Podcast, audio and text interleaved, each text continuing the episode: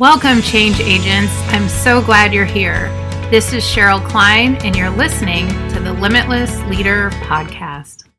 Hey there, Cheryl here. Before we hop in, I wanted to share a quick story with you, which is really the springboard into this content today. And it was a story about something that started off as okay, not really that great, and ended up being amazing. So, I wanted to share a little bit about some key things to avoid and also some just a couple different strategies that you can think about in preparation. So, when it comes time to that annual review, you can get really what you want, deserve. And also, it's not just about the money. You can have that, but also have the feeling like you are valued and respected and really receiving something that makes you feel that way that you really deserve. So I have the honor of working with a female executive in finance. And when it came time to her annual review, to be honest, it was very, she told me it was very underwhelming.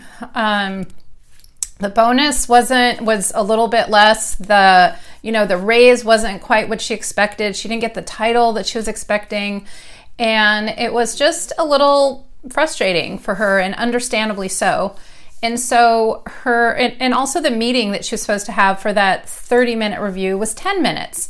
And so that was a little um, frustrating as well. And so her inclination was to send an email um, and just bulleting, you know, making bullet points of what she had done and the compensation that she was expecting. So the first thing that I wanted to share is that um, if at all possible, um, and it's really best practices for a lot of things, but you don't want to communicate money via email. Uh, especially if you have a meeting or review that got cut short, it's really better, unless it gets pushed out too far, it's really better to have a conversation about it. So that's the first thing. And then the second thing is um, it's really important to be aware going into these reviews because a lot of times when we go into review, we think about what have I accomplished, what's my team accomplished, and what are my asks. And those are all extremely important, but they're not the first thing that's important. You want to go into these reviews acknowledging and validating your your boss and also what's important to him or her. So it's a human one of the 10 human drives for us to feel acknowledged and validated. And I'm sure we all know what it feels like when someone misses the boat for us, but it's also important for us to do that for our leadership.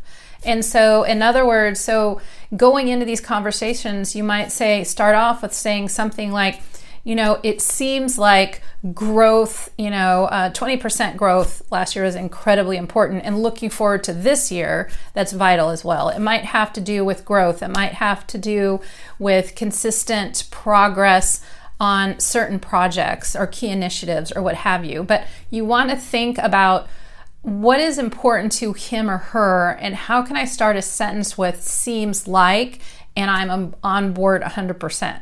And so, think through that so you can acknowledge and validate your leader's point of view, your boss's point of view.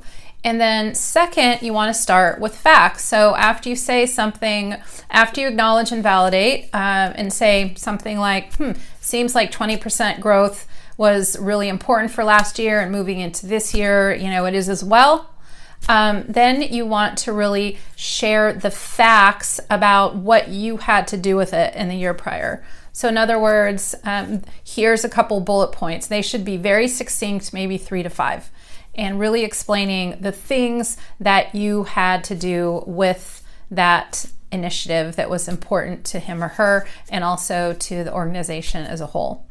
So acknowledge, validate, and then talk about the facts. If you want to talk about emotion as well, that's totally fine. In other words, how difficult it was, or challenging, or how everybody felt when it got done, or what have you, that's fine. Just make sure that it's fact first.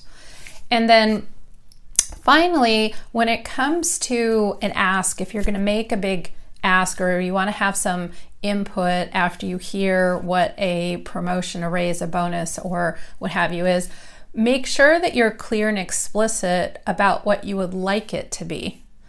Because just so you can give some direction and position yourself for negotiation.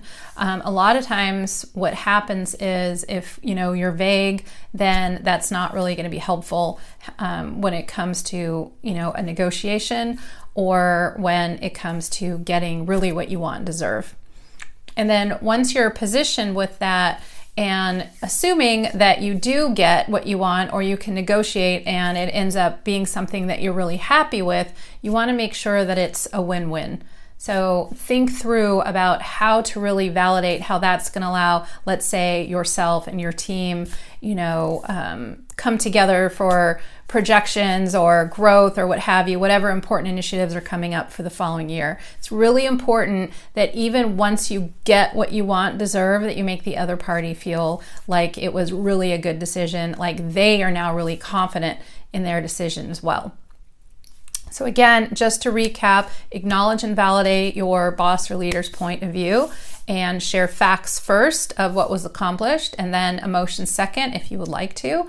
And then um, finally, be really explicit about your wants in terms of a bonus or a raise or a title or what have you.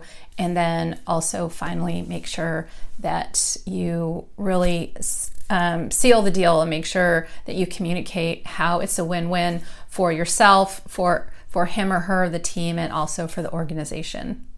So here's to you being amazing. I believe in you 100%. If you have any questions on this content or if I can help you personally in any way, please reach out to me at Cheryl at CherylKlein.com. I'll look forward to seeing you next time.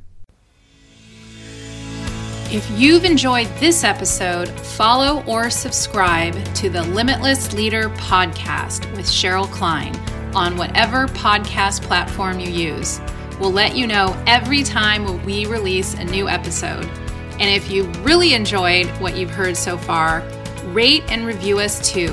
That's one of the best ways that you can support us and make sure that this podcast keeps going. And also, I offer a significant library of free mental toughness and high performance videos, worksheets, tips, and other helpful content on my website at www.cherylklein.com. Thanks for listening. I'm Cheryl Klein, and I look forward to having you back next time. And remember, you're only limited by what you think is possible. Cheering you on always.